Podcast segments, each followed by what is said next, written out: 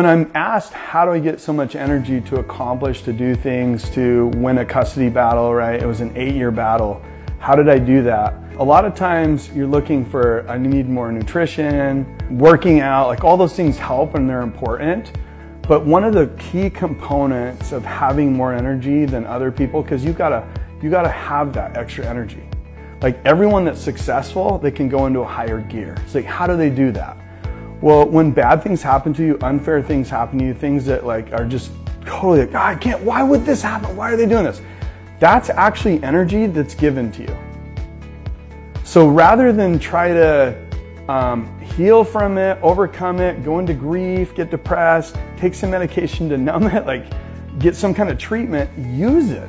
Like use that energy and convert it into rocket fuel. It gives you a boost. Like all the intensity of feeling is coming your. You weren't feeling much of anything. Something really unfair happened to you.